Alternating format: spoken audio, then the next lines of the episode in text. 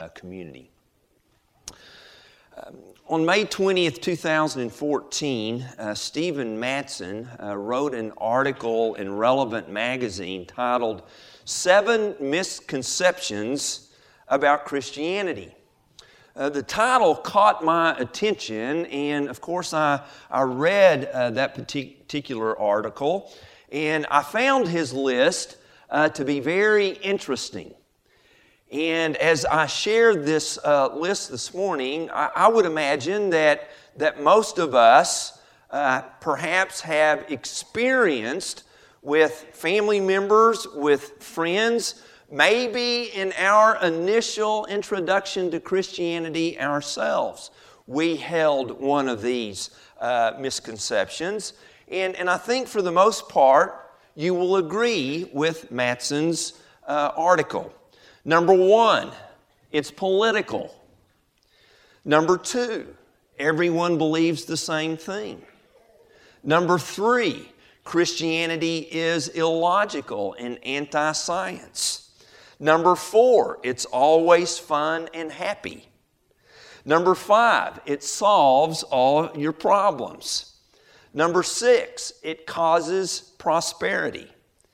And finally, number seven, the community that is the church is morally superior.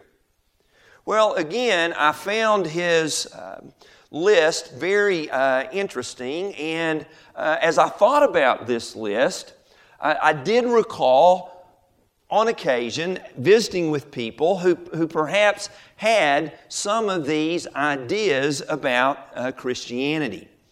The one I would like to point out and kind of focus upon this morning that I believe is related to our text from Acts chapter 14 is misconception number four that Christianity is always fun and happy. Here is what uh, Mattson says about this misconception Christianity can be full of joy, but it can also be really hard. Following Christ demands sacrifice.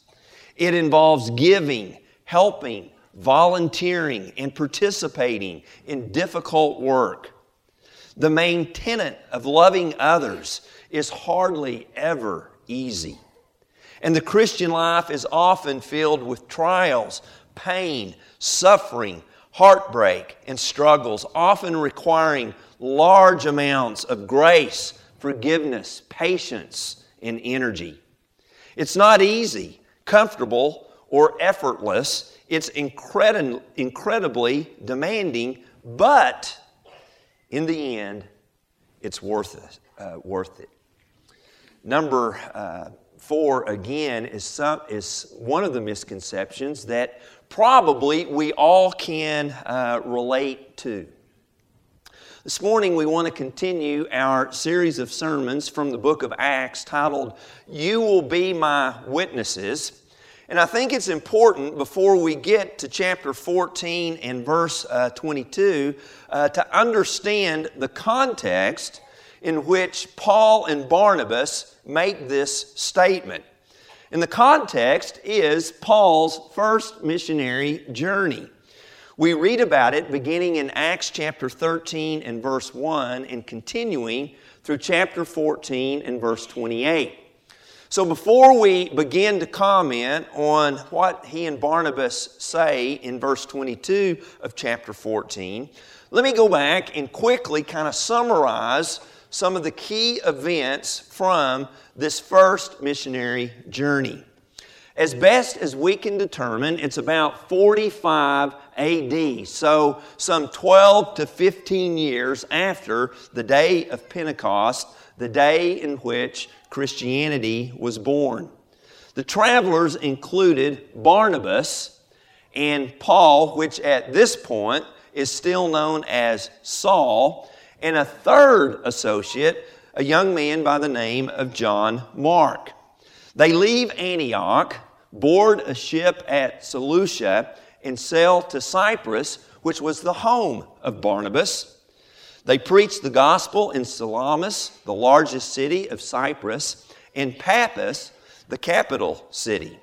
For the first time, Saul is referred to as Paul, and from this point forward, it is Paul and Barnabas rather than Barnabas and Saul. From Paphos, the team sailed to Perga in Pamphylia. For some unknown reason, John Mark leaves the mission and returns home to Jerusalem. And that will be the topic of our discussion next week from Acts chapter 15 uh, from the pulpit. This incident, as we will see next week, would later bring contentions between Paul and Barnabas as they contemplate a second missionary journey. From Perga, they trekked inland some 100 miles to another Antioch, this one in Pisidia. Paul's first recorded sermon is preached there, and a number of Gentiles are converted to Jesus. Persecution arises, so Paul and Barnabas travel to Iconium, but persecution occurs there as well. Their next stop is Lystra. The pair are mistaken for the Greek gods Zeus and Hermes. Jews from Antioch, Pisidia, and Iconium follow them, and Paul is stoned and left for dead. Paul, of course, recovers, and he and Barnabas travel then to Derbe. They then revisit Lystra, Iconium, and Antioch in Pisidia and appoint elders in every church. They returned to Perga, preached the gospel there again, board a ship in Attalia, and sailed back to Antioch in Syria, uh, the congregation that sent them forth on this first missionary trip. Having traveled over 1,200 miles and having been away approximately two years. This amazing journey, as Mattson wrote about, was filled with trials, pain, suffering, heartbreak, and struggles. But we will see when we get to the end of our lesson this morning, certainly well worth it.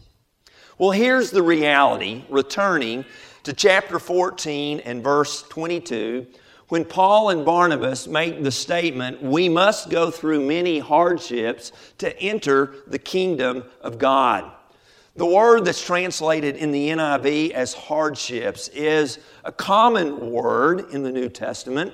It's a word that John uses uh, quite frequently in the book of Revelation. It's from a verb which literally means to squeeze or to press or to crush. So, this word describes trouble that inflicts distress, oppression, affliction, and tribulation.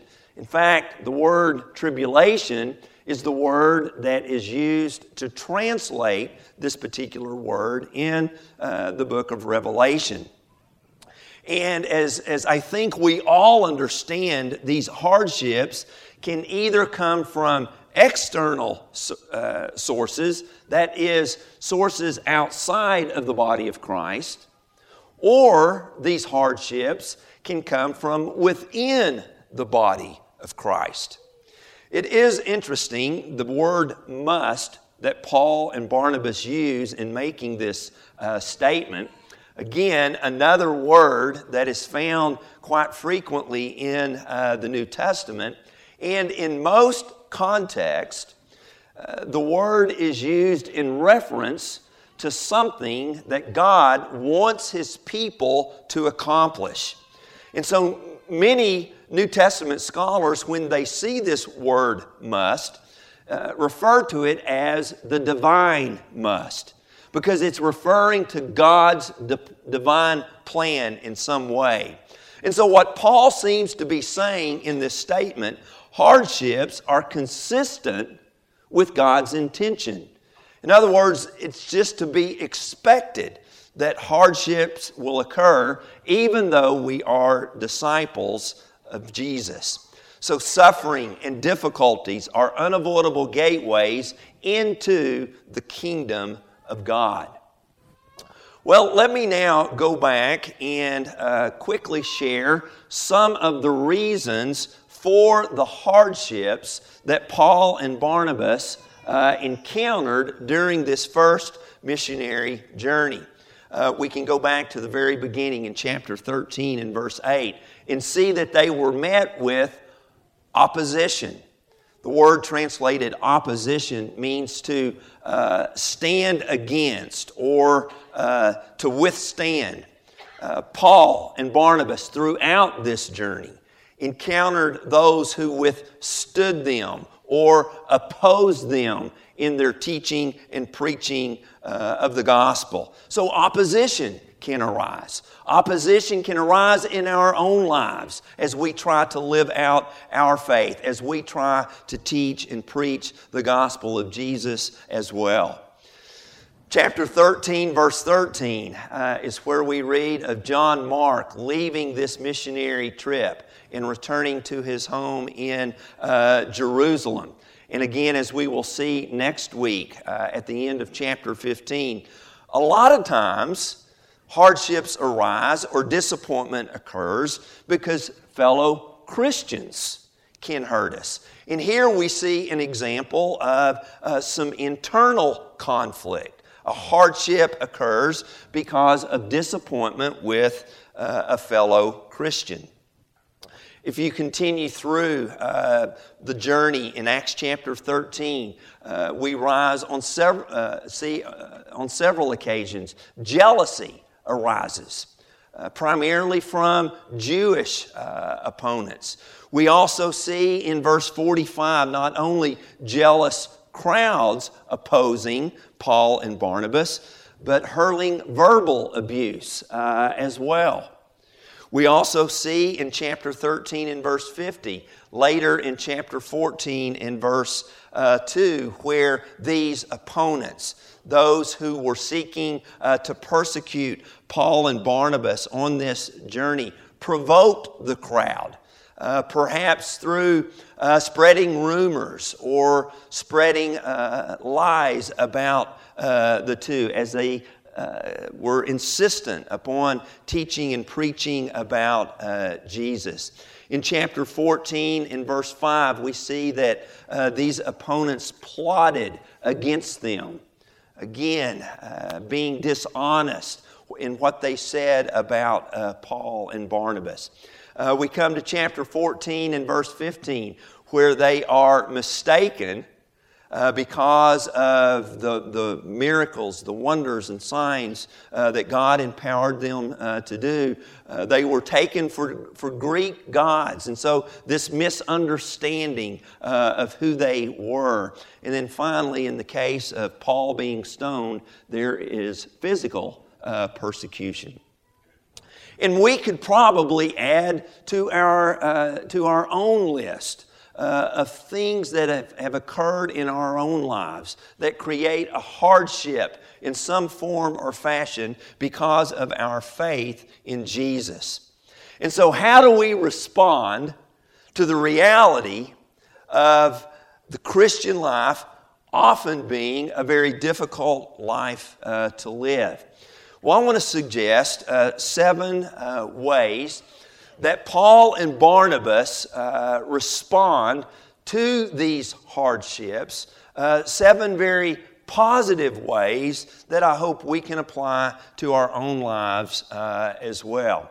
Number one, in the words of Tom Petty, don't back down. Don't back down. Uh, if there are those who oppose you, be willing to stand your ground. Uh, both the Old Testament and the New Testament are full of examples of godly men and women who, in spite of the hardship, in spite of a difficult circumstance, refused to back down.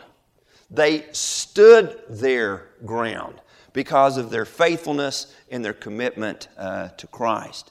Number two, as we have opportunity, teach the whole Word of God. It's very interesting. Uh, I think we've mentioned this a time or two uh, previously uh, in a couple of sermons. Uh, I know uh, we're discussing uh, the book of Acts in the Bible class I'm part of after worship. And we've commented on the gospel sermons that we find in the book of Acts. And, and whether it's Peter preaching or it's Paul preaching. uh, you see uh, almost the same outline. Uh, they begin in the Old Testament and they speak of the promises to Abraham and his descendants. Uh, they mention uh, messianic prophecy. They argue uh, how Jesus fulfills uh, that prophecy and how God raised him from the dead and he is now our Lord and Savior. And so they teach the whole Word of God, or as we sometimes say, the whole counsel of God. Again, this unwillingness uh, to back down. They taught the Word of God with courage. Uh, number three, another way to respond is to seize every opportunity that we have. In nearly every location that Paul and Barnabas visited, uh, they obviously spent uh, a considerable amount of time days, weeks, perhaps even a few short months in some of these uh, locations. And it seems like quite often uh, people would just kind of gather. They tended to attract a crowd. And so when that would occur, they would seize that opportunity. They would uh, seize the moment, uh, if you will, to share uh, the gospel of Jesus or to serve in some way. And again, we have reached a time of year in, in our calendar where we will have uh, ample opportunity uh, to share, whether it's verbally, physically, uh, sharing of, of our own resources uh, to those, particularly uh, in our community, who need to be uh, encouraged, who perhaps are all alone uh, this time of year, uh, to be a friend. And so, again, we're, we're entering a, a time in which we can seize every opportunity, uh, every door that the Lord opens for us. Number four, and this relates back to the very first one, but be bold. Uh, go back with me to chapter 13 and verse uh, 46. Paul and Barnabas are in Antioch of Pisidia. Uh, Luke records for us uh, the most information about uh, their time spent in uh, this particular city. On, on a particular Sabbath, uh, they have encountered a great number uh, of crowds. Uh, verse 45 says uh, the Jews were filled with jealousy. They began to contradict what Paul was saying. Uh, we see this abuse, verbal abuse being heaped upon him. But notice verse 46 Paul and Barnabas answered them boldly. Boldly. This isn't the first time we have encountered boldness or courage or conviction uh, in uh, the lives of these uh, first century Christians. In fact, you can make the case that boldness is one of the dominant themes of the book of Acts. Uh, we see it beginning in chapter 2. It continues right into chapter 3, chapter 4. Think of the boldness of Stephen in chapter 7. He suffers martyrdom because of his conviction about uh, Jesus. And remember, the, the, the idea behind this word uh, boldness uh, is related to seizing every opportunity, uh, the, the right, the willingness uh, to speak up as we have opportunity. Uh, number six, when we face hardship, uh, particularly when others are mistreating us. Embody grace. We see this emphasized in chapter 14 and verse uh, 3. So, Paul and Barnabas spent content, uh, considerable time there. They are now in the city of Iconium.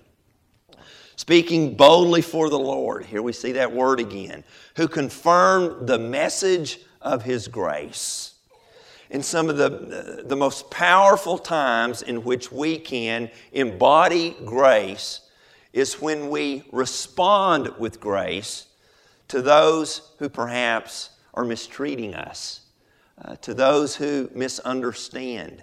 Uh, when we face a little uh, verbal abuse ourselves, to be willing uh, to embody uh, grace and extend grace uh, as need be. And then finally, our verse 22 itself strengthening the disciples and encouraging them to remain true to the faith. They then make this statement We must go through many hardships to enter the kingdom of God. And so, one way we can respond to one another is to strengthen each other, to encourage one another. Um, the one another uh, verses in the New Testament, I believe there are, are over 50 of them. They all communicate a very powerful message, uh, attitudes that we are to reciprocate to one another in the body of Christ. These two being uh, two of the most important, uh, taking the opportunity to strengthen each other, encourage one another as we have uh, opportunity. Paul's first missionary journey obviously uh, was etched very powerfully uh, in his mind. I find it really interesting at the uh, close of his life, he writes a second letter uh, to Timothy. And in 2 Timothy chapter 2, he recalls this first, this first missionary journey. And, and we're probably now 20 years later. All right? And here's what he says beginning in chapter uh, 3 in verse 10. He says, You, however, that is Timothy, know all about my teaching, my way of life, my purpose, faith, patience, love, endurance, persecutions, sufferings, what kinds of things that happened to me in Antioch, Iconium, and Lystra, the persecutions I endured. Yet the Lord rescued me from all. And there's the key Paul's faith in Jesus. And I think he provides us with a little formula here in the Second Timothy 3 text. Endurance leads to deliverance.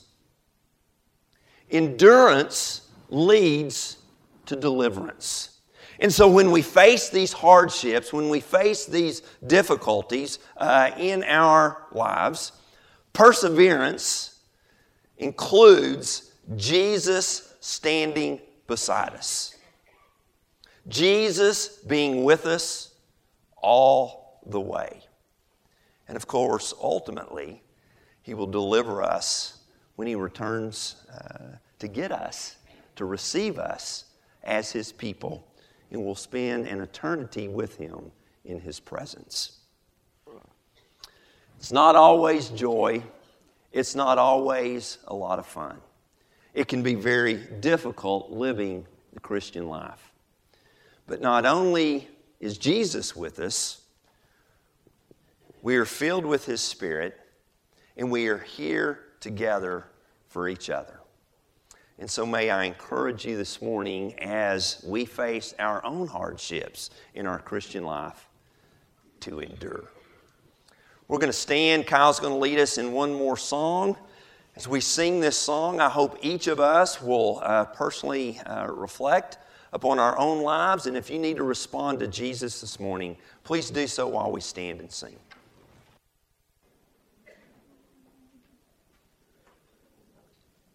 Softly and tenderly, Jesus is calling, calling for you and for me. See on the portals, he's waiting and watching, watching for you and for me.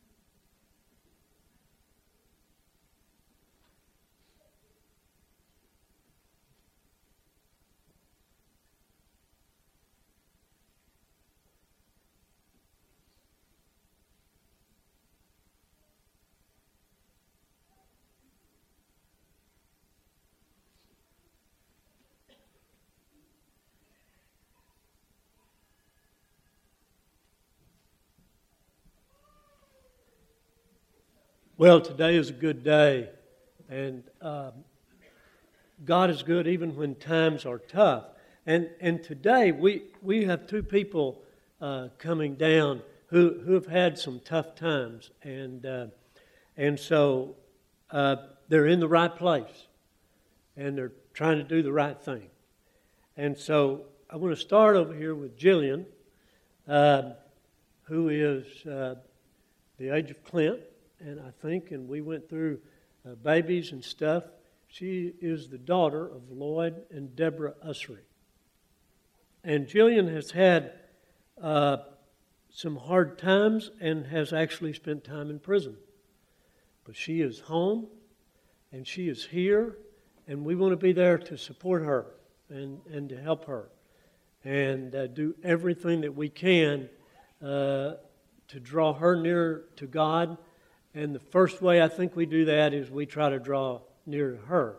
And so sometimes those of us uh, who are God's children, in the relationship that we share with each other, others can feel the love of God through His people. and, and, and that helps kind of connect people who may have been disconnected at times.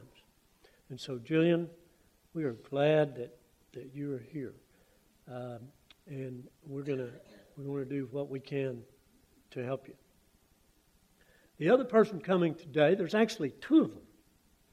And one of them is uh, uh, Brad Smith, who is Robin Figgins' brother. And many of you know Brad. And he has brought with him his daughter, Adeline. And, and Brad has had some struggles as well. He, he has some stuff now. Uh, he's, he's doing better. And his words are he needs a home. And we want to be that home, Brad. We, we want to be. We want to be that. And uh, he wants his daughter to be dedicated to the Lord. And he's starting at a good time. Uh, she's not all that old, but uh, it, so it's a good time to start. Uh, and so uh, we want to pray for both of these people, and we want uh, you to meet them and get to know them. And then we would ask both of y'all, Brad and Jillian, to uh, let us know uh, what, what you need and, and that kind of thing. Uh, and we want you to be here with us so that we can keep up with you and put our arms around you and, and hold on to you. So let's, let's, let's go to the Lord in prayer. Our Father and our God, we uh, thank you so much uh, for allowing us to even come here today and be in your presence, to be able to address you as our Father, and to know uh, that you want to be in relationship with us. And Father, we want to draw near to you. We want to be like Jesus. Father, today we're coming to you admitting that all of us sin and all of us fall short, and we very often don't look very much like Jesus. Father, we want to be like Jesus. And we ask that you would strengthen us, that you would increase our faith, that you would give us courage, and most of all, that you would hold us by the right hand and that you would pick us up when we fall. And today, Father, we have two of ours who have come and who have struggled. And Father, we are thankful that they are here today and at this point of wanting uh, to be with you, wanting to be with your family of people, church. And Father, we pray especially today for Jillian. And we pray that you would strengthen her, that you would keep evil away from her, that you would shield her for this time. Father, we pray that you would give her eyes uh, to see what you want for her, eyes to see the people that she needs to be with so that she is surrounded um, by, by good things. Father, we pray likewise for Brad as he has a little daughter that he needs to be an example for, that he needs to dedicate truly to you at this early age, to raise her and nurture her. Um, and Father, we pray that you would strengthen him, that you would use us in every way to um, be a, a strength for him and something, a place that he can go to, a home, a harbor, a safe place. And Father, we just pray that these two today who have come acknowledging their need, Father, we pray that you would have mercy on them, and that you would reach down, that you would put your arms around them, and that you would lift them up.